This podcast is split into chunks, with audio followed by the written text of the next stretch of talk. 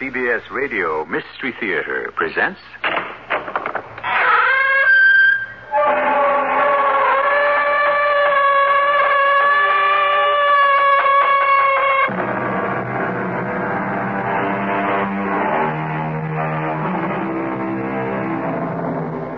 Come in.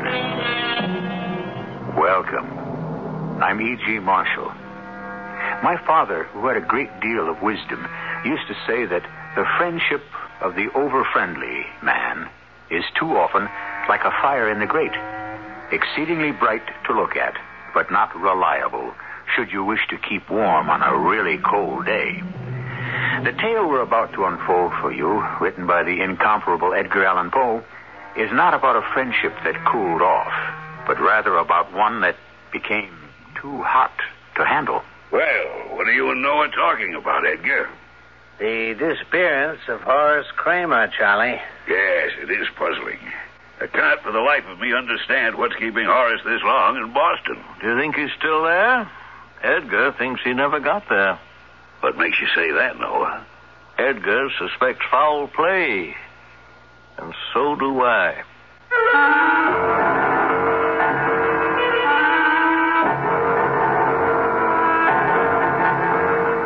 Our mystery drama, The Case of the Château Margaux, was adapted from a story by Edgar Allan Poe, especially for Mystery Theater by James Agate, Junior, and stars Jackson Beck and Robert Dryden. It is sponsored in part by Buick Motor Division and Contact, the twelve-hour cold capsule. I'll be back shortly with Act One. If you've been taking notice of some of our nineteen seventy-seven Buicks, and if you've been thinking, wouldn't this summer be a great time to own one? It is. Announcing Buick's open door policy. An open invitation to come in and inspect, examine, and really discover why the nineteen seventy-seven Buicks are selling better than any other Buicks in history, and to discover that this is a great time to buy a new Buick. Your Buick dealer is open to reasonable offers. Buick's open door policy at your Buick dealer. When I was a little girl, just about your age, Sarah, Aunt Jane and Grandma and I spent hours going through the orchards getting the biggest, juiciest apples. Then Jane washed the apples while I unwrapped the Kraft caramels. And when Gramps got home, we all made caramel apples. Oh, they'd come out so gold and shiny, I couldn't wait to take a bite. You know, it just isn't autumn without them. Kraft caramels make the best caramel apples. The recipe's on specially marked bags, along with five sticks inside. Hello, this is Tony Randall. Doesn't it make you angry when something tragic occurs that might have been avoided? Well, birth defects are a tragedy that afflict over two hundred fifty thousand infants every year in America, and the March of Dimes thinks it should make you angry, angry enough to do something about it. Many of those birth defects might be prevented. How? With good prenatal care. Prenatal care is the medical attention every pregnant woman needs to help safeguard her own good health and that of her unborn baby. It simply means seeing a doctor or going to a prenatal care clinic as soon as she thinks she may be pregnant. Prenatal care is following doctor's orders to eat nutritious foods, get plenty of rest, exercise in moderation, and avoid unnecessary drugs and medications. No one can guarantee a healthy baby, but prenatal care goes a long way toward protecting the unborn and the newborn. Give your anger some action, the March of Dimes way. Fight for your baby's health by seeing a doctor early and often throughout your pregnancy.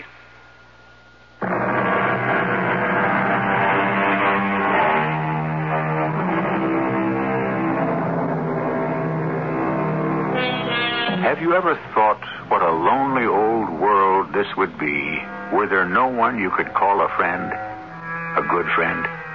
Someone who thinks as you do, likes what you like, and even more than that, likes to spend time with you. With whom you could share any confidence, any time. So I suppose it's no wonder that in the small, isolated New England town of Mystic Falls, rich old Horace Kramer was delighted when a man his own age moved next door and became Horace's friend. The time is nineteen ten.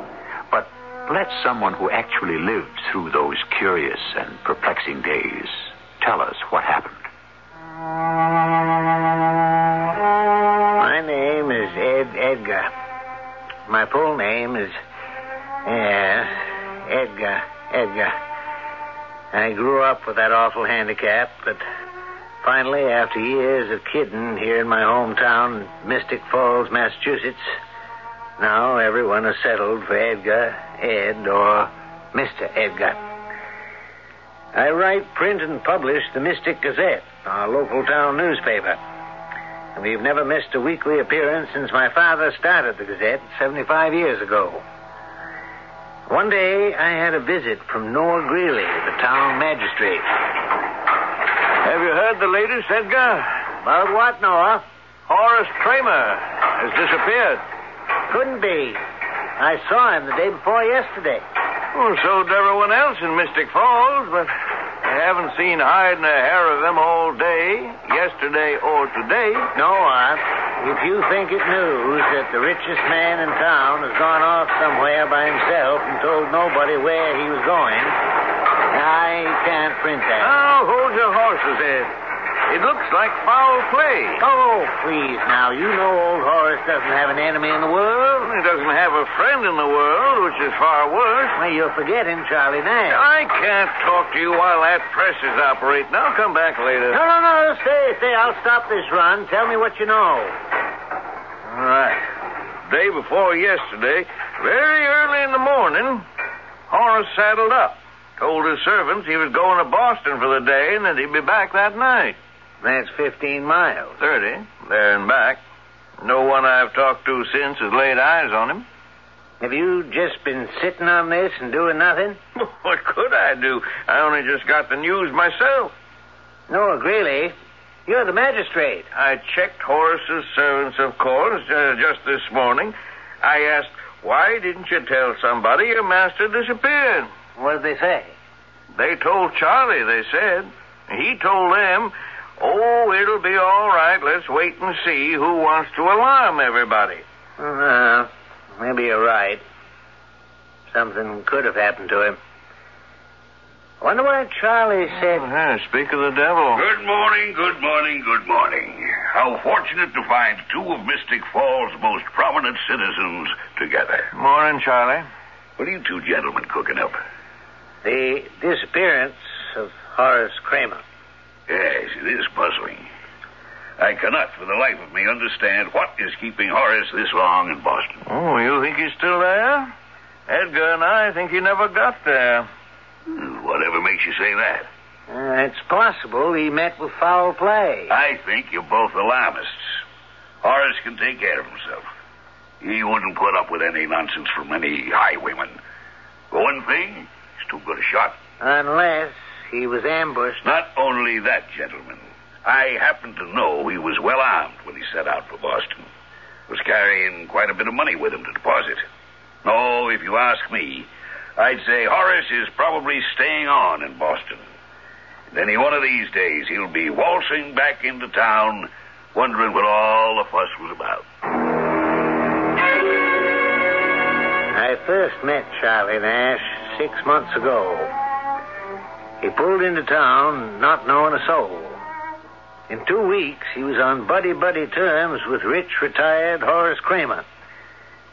Charlie never let a day pass but that he wasn't over at Horace's house.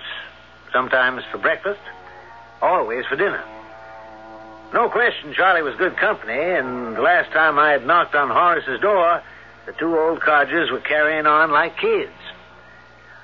Uh, I hope I'm not intruding, Mister Kramer. Charlie, are you fellas celebrating something? Uh, shall, shall we tell him? Why not? Maybe news for the Gazette. Oh, come on now, Charlie. Do you think our little jollification is worth a headline? I'd rather be a headline than a footnote any day, wouldn't you? Edgar, we're just having a good time. Uh, no. What is it, Edgar? What brings you here?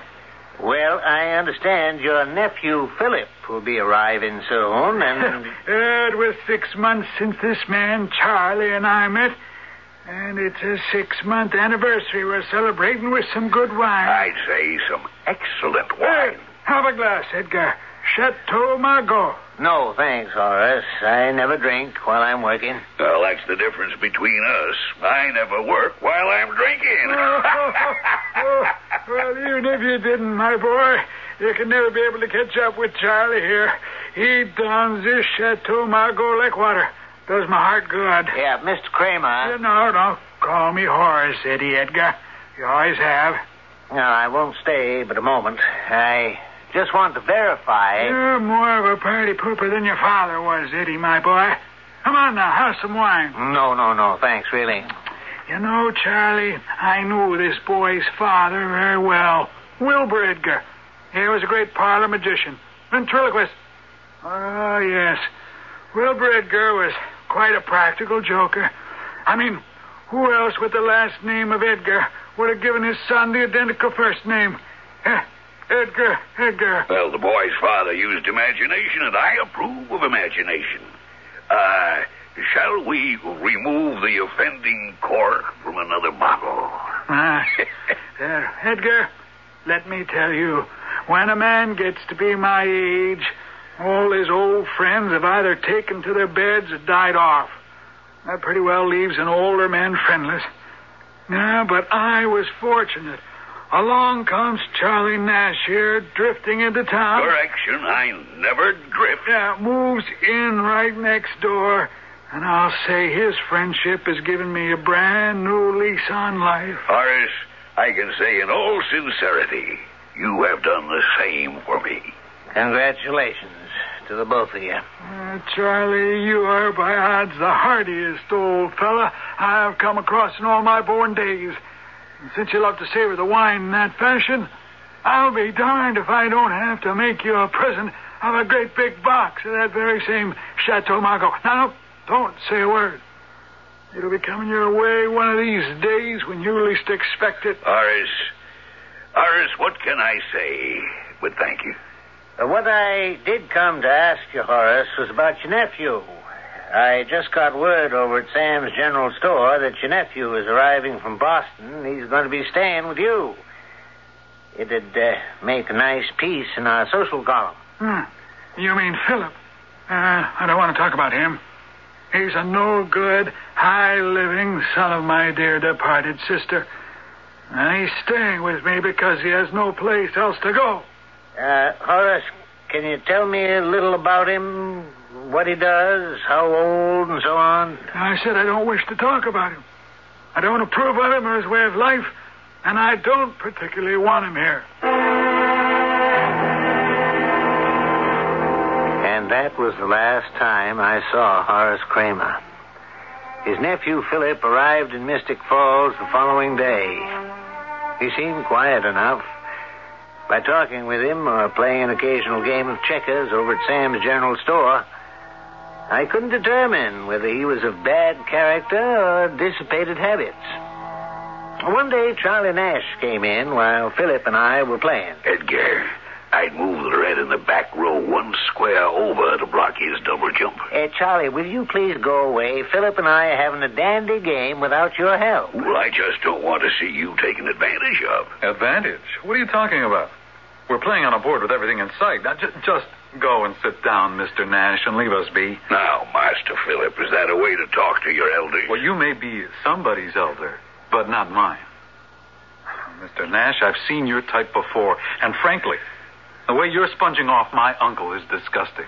Well, coming from a young man of your reputation, I consider that a compliment. uh, l- let's forget the game, Philip. Huh? I've had enough of this. Oh, Edgar. Edgar, I've been looking for you everywhere. Have you heard the latest? Not yet, Noah, but I will. Go on. Horace's horse just wandered into town with no saddle and no saddlebags. Without Horace? His horse. You sure? Well, come on, see for yourself. Poor animal showed up behind Horace's house in terrible shape. Bleeding. It's been shot in the chest, it looks like. It's a wonder it can still walk. No sign of my uncle? No, and as I said, everything's been taken from the animal's back. I know Uncle Horace was carrying two saddlebags when he left for Boston. I know that. Excuse me. I don't... Th- no, no, I just can't stand here like this. I have to see that horse. Now, maybe there's a hopeful explanation to it all. Hopeful explanation, you stupid tub of lard? Hopeful? Obviously, my uncle has been robbed and probably killed, and you talk about hopeful? Now, young man, I can understand your distress. It's no greater than my own, I assure you. We can do without the funny names, too. Now, gentlemen, first things first. Let's go see this horse. My point is the wound on the horse could have been an accident. A hunter somewhere out there could have missed his target, hit Horace's horse, and it bolted. But that hardly explains Horace's disappearance. I haven't finished. The horse bolts, runs through the underbrush. Saddlebags are torn off. My dearest old friend is thrown off. So where is he now, three days later? You all know how stubborn he is. He got thrown from his horse, probably made him so darned mad he took his saddlebags. I thought you said they were torn off. If they weren't torn off, took them, picked up some other means of transportation, went on to Boston. So I say, let's calm down, everybody. I refuse to calm down. Mister Greeley, you are the magistrate of Mystic Falls, aren't you? Yes, I am. I charge you to make an immediate search of this entire area. I want you to organize a hunt for the body of my murdered uncle. Murdered? A singular expression, young man. Noah, Edgar, Sam, you're all witnesses to this extraordinary remark of Philip Kramer. What private knowledge does he have to assert that his uncle has been murdered? Could it be because he had something to gain from the death of a rich uncle? You take that back. I am merely offering a You theory. lying, fat, conniving... Oh, oh, oh, now, now, now, here, Philip, Philip, stop it. Stop that. No, no, it's Sam. Seriously. You'll kill old Tom. Let go, let go of me. Uh, look at him lying there, covering his face with his hand. Now, you stop that. He's an old man. Oh, all right. I hope that's... taught the lying old schemer a lesson. Uh, can I give you a hand, Charlie? Yes. Now, you... You all saw that unprovoked attack. Young man, I shan't forget this.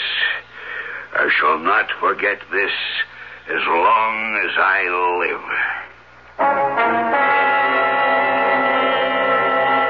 live. What have we here? A young man not liked by his wealthy uncle suddenly appears in town. Shortly thereafter, the uncle disappears. What else do we know? That the uncle may have been robbed or murdered? Certainly Charlie, who claims to be the uncle's best friend, is suspicious of the young nephew. Does he know more than he is saying? Well, we shall know either more or less of this Edgar Allan Poe story when I return shortly with Act Two. Pick up a copy of True Value Hardware Store's Fall Shopper Circular, and you'll have hundreds of values right at your fingertips. Hi, Pat Summerall to tell you you'll find values like a Master Mechanic twenty-five foot tape measure with power return for just five dollars and seventy-five cents. And with your purchase, you'll get the Master Mechanic six foot mini tape measure for just one penny during their one cent sale. The Fall Shopper Circular from your True Value Hardware Store offers savings on items you'll be needing now, including home improvement ideas and fall and winter do-it-yourself needs, like a Master Mechanic flat-top toolbox for just six dollars and ninety-nine cents.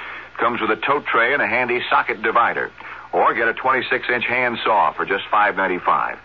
The hard chromium steel blade will give you years of service. You'll find these values and much more in the Fall Shopper Circular from participating True Value Hardware Stores and home centers. And remember, True Value, always much more than just a name, their way of doing business. Tell them Pat Summerall sent you. Did you know there are seven genetic diseases that affect primarily Ashkenazi Jewish people?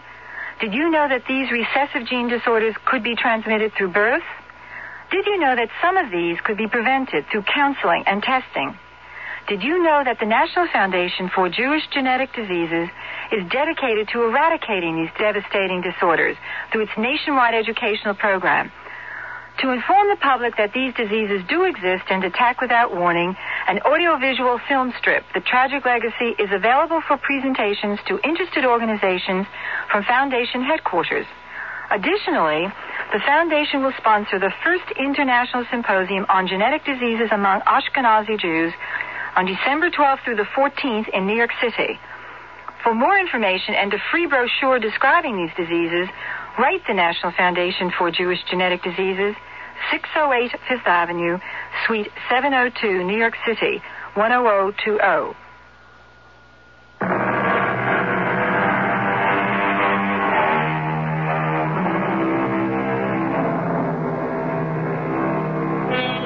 Who was it who said, "Murder, though it have no tongue, will speak"? with most miraculous organ.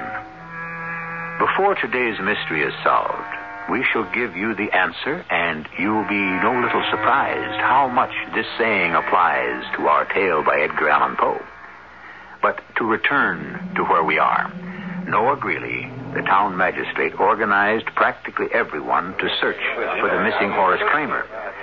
But at the town hall meeting, not everyone agreed how to go about it. Order! Order! We, uh, we're trying to conduct this town hall meeting in the proper way. Mister Chairman, Noah, may I have the floor? Uh, go ahead, Charlie. I think we're all making darn fools of ourselves. One of these days, old Horace will show up in his own time and at his own pleasure. Talk, talk, talk. Who's going to take action? That's what I'd like to know. All of you make me sick. My uncle is lying out there somewhere. Philip. Time passes. You all talk. Philip Kramer, you are out of order. Well, I don't care if I am. We have to act and act fast. My uncle is out there somewhere. Who knows if he's still alive? Maybe sick, injured, needing help. I'll tell you what I'm going to do. I'm going out this very minute and look for him. I was crazy not to have done it before. Goodbye. Well, I'm uh, sorry about that young man. Uh, to those of you who haven't met him, uh, that was Horace's nephew, Philip. A bit headstrong. Noah, I wonder if you could get some reaction, pro or con, for or against searching bodies. Well, uh, what do you say, Edgar? It was your proposal. Well, could we have a show of hands? All those who feel well qualified to lead a search party in, let us say, a five-mile radius, will they raise their hands? No one? Oh, oh, yes, I see one hand.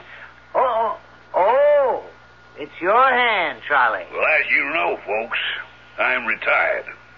So I've had plenty of time in the six months I've lived in Mystic Falls to explore. And I would say I've covered every inch round here. So I have had that advantage over most of you who are farming, uh, horseshoeing, or minding stores. Well, I propose that as many as would care to join us at the village green at two o'clock so that we can set forth under Charlie Nash's guidance. Charlie turned out an excellent guide. The bunch of us, at least twenty, followed him through all kinds of out-of-the-way paths, finding places none of us knew existed. The first day, we searched till it got dark, about six. But then for almost a week, from morning till night, not a trace of Horace Kramer. Until the day Charlie led us to a pond four miles from Mystic Falls. Has anybody seen Philip Kramer? Philip? Hey, is Philip back there? I'm here. Edgar, I'd like to show you something. Look down there at those horseshoe tracks. See that little depression on the heel of each shoe? I... Uh, yes, I do. That's Uncle Horace's horse. And look here, where the brambles are broken off. It's as if something heavier than a man was dragged through here.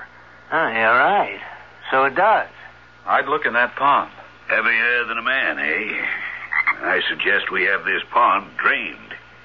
There are enough of us with spades. We could all dig some runoffs. We'll fall, too. Excellent idea.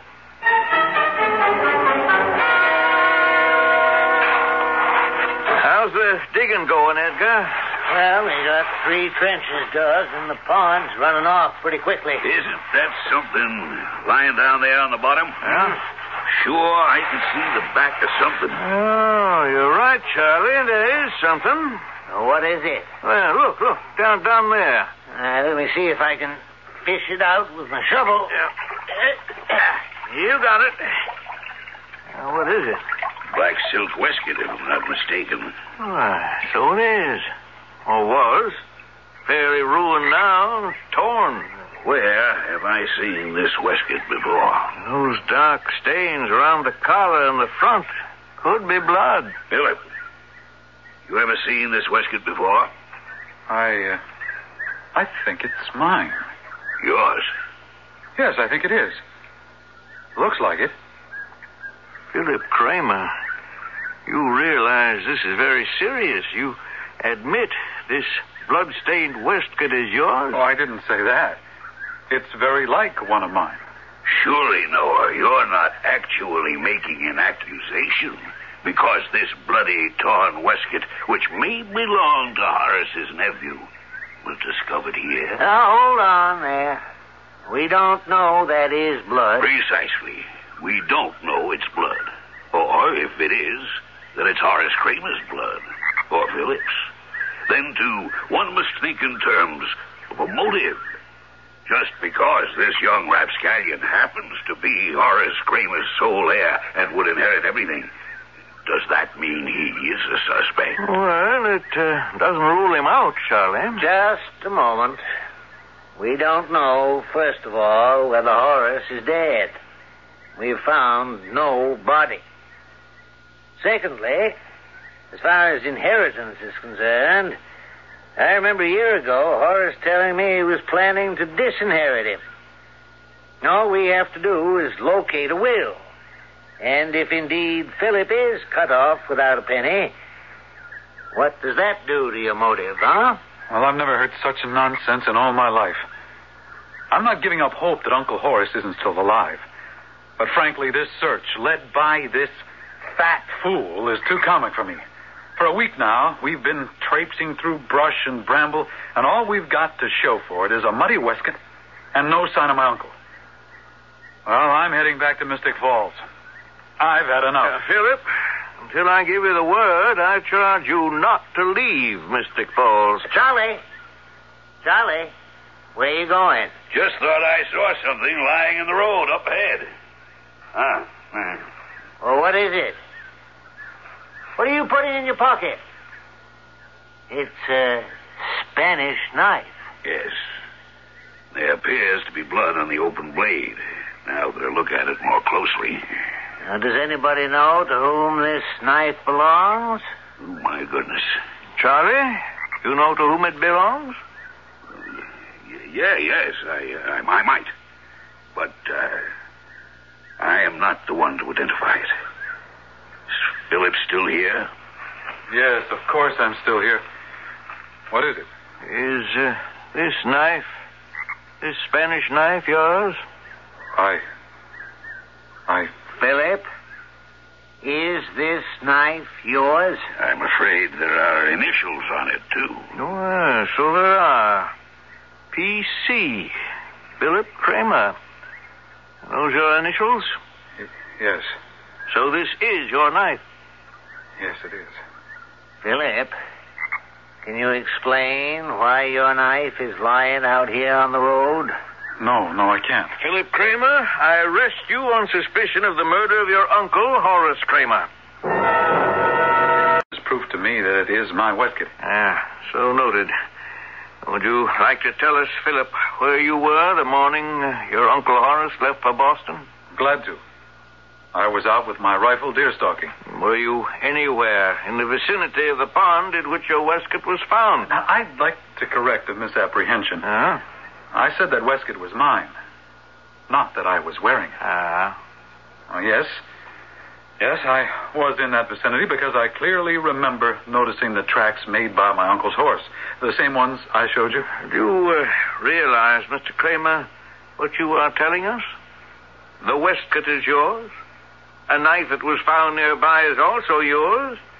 You were in that vicinity, and moreover, you now admit to carrying a rifle for the purpose of deer stalking. So? Yes, that's so. May I ask the indulgence of the magistrate for a moment? Uh, yes, Charlie, by all means. I, uh, I had not wished to further complicate matters by divulging the information I have. But now I do feel it my duty to bring it to your attention. Let me tell you what I know. The evening before Horace left for Boston, he and I were playing a game of checkers. His nephew, Philip, appeared. Jump, jump, jump, jump. Ha! What do you think of that, Charlie? Nice going, Horace.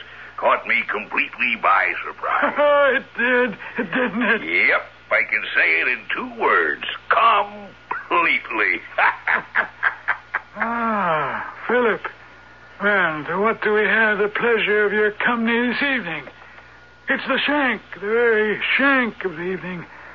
I'd expect you to be out dancing, carousing, gambling, or whatever it is you're uh, so noted for. What are you doing home? You don't think much of me, Uncle, do you? You know, I never asked more of you than a place to sleep. Believe me, I don't enjoy being dependent on your favors. Well, just in case you're harboring the hope that because you are my only living relative, Philip, let me, uh, let me assure you, I am planning to revise my will, and your name will not be mentioned in it. I'm sorry to hear that, Uncle. Aye, I bet you are. Yeah, I've threatened such action before, but now, knowing you better, tomorrow I shall actually take steps. Yes. Tomorrow morning I'm off to Boston with two tasks. One, to make a cash deposit at the Farmers and Mechanics Bank, and two, to sign my new will. Now, if you'll be so good, kindly leave Charlie and me alone so that we can continue our checker game. Philip Kramer, you've just heard Charlie Nash here recount an event that happened the night before your uncle set off for Boston. Uh, is this the truth or not? Is what the truth? Did you know your uncle was going to Boston in the morning to deposit money? Did he tell you he was about to change his will to disinherit you? Yes. Would you repeat your answer clearly, please? Yes, Uncle Horace did say that. But I still say I know nothing of his disappearance, and I did not kill him. I'm sorry we must leave this tale of suspicion and mystery at this very moment. Does it strike you as strange that Philip Kramer, the only person suspected of having had a hand in his uncle's disappearance, seems so very self-assured? Is he feigning innocence? Hiding guilt? Or is someone else the actual guilty party? We'll be back with some of the answers shortly. Take your Contact. Take it now. Give your cold to Contact. Can your cold medicine fight the congestion, shrink the swollen membranes, help relieve the runny, sneezy, cloggy misery caused by every known cold virus? Are you sure? Contact can. Today's Contact does all that up to twelve hours, all day, all night, no matter what cold virus attacks. That's the wonder of Contact. Give your cold to Contact. Take only as directed. Announcing Buick's open-door policy, an open invitation to come in and inspect, examine, and really discover why the nineteen seventy-seven Buicks are selling better than any other Buicks in history. Take a look at the Electra, the ultimate Buick, with meaningful room for six and an interior that's pure Buick. Power steering, power brakes, power windows, all standard. And discover also that this is a great time to buy a new Buick. Your Buick dealer is open to reasonable offers. Buick's open-door policy at your Buick dealer. This is Frank Singheiser. Leukemia, a disease of the blood-forming organs, afflicting adults as well as children, is no longer a hopeless disease. Life-sustaining responses through chemotherapy are occurring more frequently. Less than a decade ago, adults with acute leukemia had an average survival of only four months, with almost no one living three years or more. Today, leukemia may be referred to as a life-threatening disease rather than a terminal illness. These accomplishments in medical science have been made possible because concerned Americans have supported privately funded research as an adjunct to the efforts of the federal government. This willingness to help those whose finances have been drained proves without a doubt the need for an all-out effort. Together we must try to solve the mystery of this disease before this decade is over. This message was brought to you by the National Leukemia Association, a non-profit voluntary agency dedicated to the proposition that tomorrow's children can ask, Daddy, what was leukemia?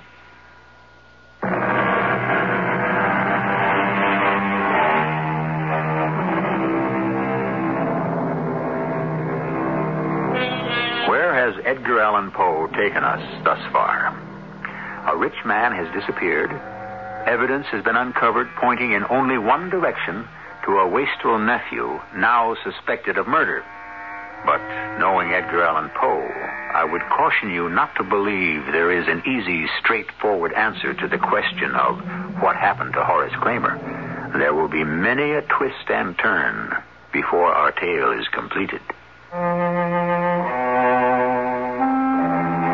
When Philip Kramer admitted he knew the purpose of his uncle's trip to Boston, Noah Greeley deputized me and the owner of the general store, Sam, to make a thorough search of Philip's room. When we returned to the town jail, Noah and Charlie were still there, as was the suspect. Well, it didn't take you two very long. It's not a large room. The broom closet is bigger. We found this pocketbook empty in Philip's room. It's Horace's. I recognized it right away. And these uh, bedclothes, the shirt, the neck handkerchief. Uh... Stuffed under Philip's bed. Yeah. That, that, look carefully. Hmm. That may be blood on them. Goodness. Blood. That poor man. To die like that. I cannot believe it. Blood. Well, I think we have a fairly open and shut case here, don't you? Well, I'm not defending Philip, but I do say a man is innocent till proved guilty. All this dreadful, dreadful evidence. I mean, Noah, you have no corpus delicti, no body. Well, I may not have Horace's body yet, but I do have his horses. What do you mean? Well, while you and Sam were out, I got word Horace's horse died in the stable. From the wound he'd got. I think a post-mortem of that horse should be made immediately. You know, if it weren't for the fact that my uncle is missing, but there is some mystery there, I would say the lot of you are behaving like a comic opera, like a stupid bunch of incompetent bumpkins. Such a statement does not endear yourself to those who live here. Look at the facts. My waistcoat is found. Supposedly blood on it. Anyone could have put it there, smeared it with anything. Ketchup. Then my knife turns up, also supposedly covered with my uncle's blood. Then sheets and shirts under my bed. You don't know if it's blood or red paint. Where do you suppose all this mysterious evidence came from, dear boy? I haven't the faintest idea. And if it were true that I did away with Uncle Horace, why would I leave evidence lying around or under my own bed? Perhaps you thought the bumpkins in Mystic Falls would never find it. Oh, a very poor joke and very poor taste, if you ask me. I'd say it's a good thing we don't ask you. Mister Nash, I've had a feeling about you all along. I've been wondering if you really are all that concerned about Uncle Horace, or if your so-called helpfulness is an act. Are you gentlemen going to stand here and see me maligned by a man accused of murder, Sam, Noah? Hold on, Charlie.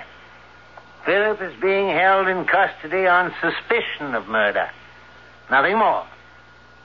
There's a lot of evidence, admittedly, still unproven. Oh, go do your post-mortem on a dead horse. It might interest you to know, my young city-bred friend, that should I discover the actual bullet that killed Horace's horse, it could inevitably lead us to the gun.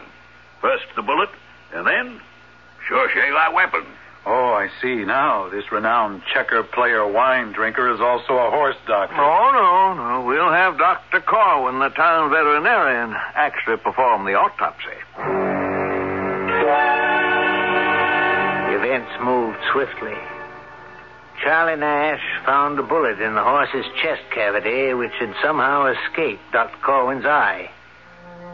Philip identified the bullet, recognizing it as one of a special set he had made for his hunting rifle. At the very next criminal session, Philip was brought to trial. He still treated the matter lightly, not even seeking legal advice. The town appointed a lawyer to defend him. But confronted with this unbreakable chain of circumstantial evidence, the jury returned an immediate verdict of guilty of murder in the first degree.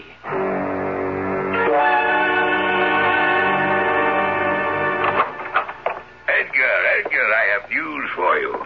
Look at this letter, my fine friend. It's what I came to show you. Go ahead, read it. Uh-oh, uh, uh, uh, Charles Nash, Esquire. Dear Sir, in conformity with an order transmitted to our firm two months ago by Mister Horace Kramer, We have the honor of forwarding this morning to your address a double case of Château Margaux, half a gross, six dozen bottles, Antelope brand. We remain, sir, your most obedient servants, and, and so forth. Well, that is news. Read what it says on the bottom. Uh, the box will reach you by wagon the Monday following the receipt of this letter. Yours, Millbracken and Company. Isn't that like dear, sweet, thoughtful old Horace? You know, we used to drink Château Margaux together by the quart. It was the seal of our friendship, as it were. He did once say he was going to send me a case or so. I forgot all about it. Oh, I seem to remember that. What I would like you to do, Edgar, is to put in the weekend edition of the Gazette. The news that I am extending an invitation, uh, let us call it a, a kind of open house, to all who would like to call themselves my friends. And when the case of Château Margaux arrives from the Millbracken people, then we'll open the pièce de résistance. Pretty close to half the town was at Charlie's on Monday. There was lots of food and drink. The case of wine didn't arrive till early evening. By that time, everyone was in a very happy mood. Uh, yeah, that is the biggest wooden crate I've ever seen. Lift it right up onto the table facing me. All right, everybody. Let's open up the case and see how far seventy-two bottles of Château Margaux will go. I can recommend it to you all. Come on, come on, somebody. Get a crowbar. Well, wait a minute. I brought a big hammer, Charlie. I can pry the box open. Good thinking for the state. Always prepared to be print-worthy. Open it from the end that faces me, Edgar. Now, a respectful silence as Mister Edgar disinters the treasure. It made Charlie happy to give orders, to be the center of all attention. This moment was his dream come true. Charlie, surrounded by friends and neighbors, all waiting for what Charlie would give them.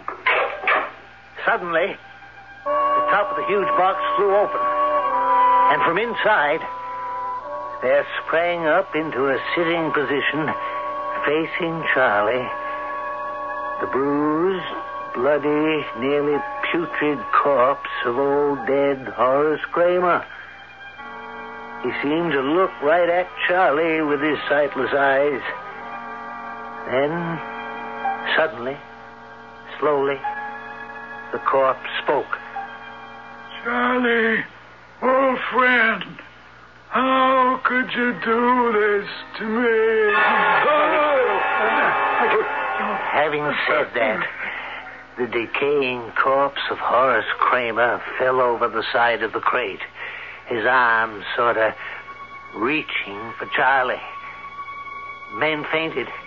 Some ran for the doors, but slowly, as if magnetized, everyone came back to watch Charlie. How did you get back, Horace? I know you were dead. Were you watching me all the time? Did you see me following you down the road when you got near the pool? Were you alive or dead? I left you for dead. I had bad luck with your horse. I shot him. He wouldn't die. Would you believe it, Horace? I pushed him clean into the pool to drown. And the next day, he walked right back into town. It wasn't easy to cover my tracks. I had to plant all kinds of evidence, so my friends would think it was your nephew. Horace, it wasn't easy at all. Horace, as you just said, I say, how could you do this to me? Oh, my heart. Charlie, he's fallen on the table. Charlie! My Lord, Charlie is dead. As dead as Horace. Philip, you're free. The body of your uncle was delivered to Charlie's house in a crate of wine. And he, your uncle, accused Charlie of killing him. What, what, what way, Dwayne? Not so fast. Anyway, Charlie confessed. Uh, I'm afraid I had a hand in this. Oh, I thought you might have, Edgar. You were the only one who never believed the evidence. I wasn't that positive Philip wasn't guilty, but I was pretty sure Charlie wasn't that innocent. From the beginning? Yeah. He was too helpful. That made me suspicious. Didn't you think it was strange, Noah, that it was always Charlie who discovered things? Where was I with my eyes closed? First of all, Philip was an outsider. Secondly, almost everyone in town liked Charlie, so why should you suspect him? Well, for me, he went just one step too far. What did he do?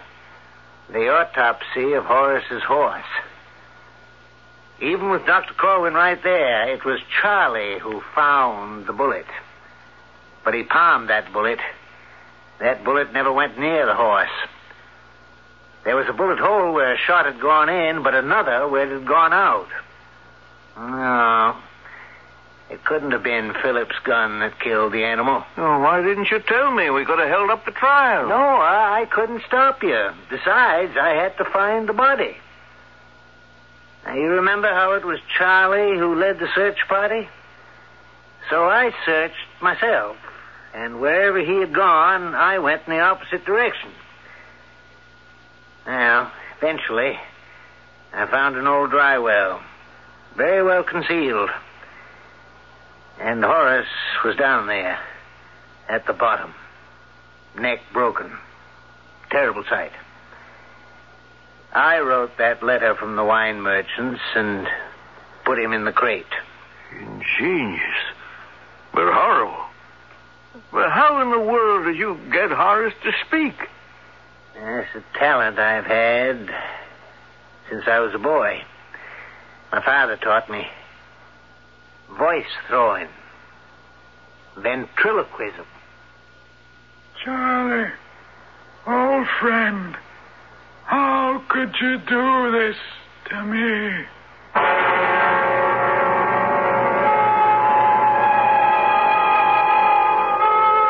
And so ends one of the great horror stories from the prolific pen of that master of the macabre, Edgar Allan Poe. I think it is almost as though Poe took and dramatized that one famous sentence of William Shakespeare's, "Murder, though it have no tongue, will speak with most miraculous organ." I'll be back shortly. Say, this is Bob Hope. I've spent a happy lifetime on radio and television, and I'd like to put in a good word for the hobby that made broadcasting possible. You see, about sixty years ago, some early radio experimenters developed our first stations. Today, there are nearly a million amateur radio operators around the world talking to each other, standing ready to provide us with emergency communication in time of disaster and still developing new electronic techniques.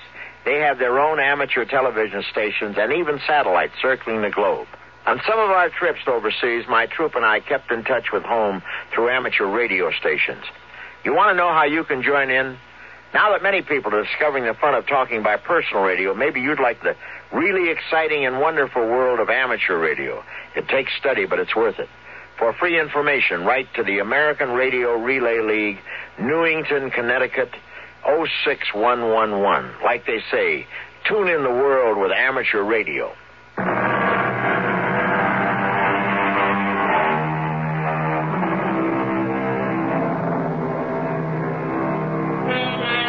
Said that Edgar Allan Poe is the founder of the modern detective story. But I think he goes far beyond that, bringing together the strangely imaginative and the grotesque. A torn waistcoat, a bloody knife, a bullet. On these few objects, Poe hangs an entire plot of villainy and bizarre retribution. Man has always been fascinated by objects. Writing about their criminal use is called detective work. Studying and analyzing objects is called science. But one doesn't have to be a scientist or a P H D to enjoy a good mystery. Our cast included Robert Dryden, Jackson Beck, William Griffiths, and Lloyd Batista. The entire production was under the direction of Hyman Brown. And now, a preview of our next tale. We had the compartment to ourselves, and a batch of newspapers Holmes had brought along with him. As we settled down for the journey, Holmes asked... Have you heard anything about the case? Well, I, I haven't seen a paper for some days. Uh, it's just as well. The London press hasn't had very complete accounts, and that's why I brought these, these local papers along. I've already read through them, and I gather it's one of those simple cases which are so extremely difficult. Well, isn't that paradoxical? Of course, and profoundly true. Singularity is almost invariably a clue. The more commonplace a crime, the more difficult it is to bring home. In this instance, however, the police seem to have established a very serious case against the son of the murdered man. Well, it is a murder then, huh? According to our old friend Lestrade, it's not only murder, but he has the guilty man under lock and key. Huh. Radio Mystery Theater was sponsored in part by True Value Hardware Stores. This is E G. Marshall inviting you to return to our Mystery Theater for another adventure in the macabre.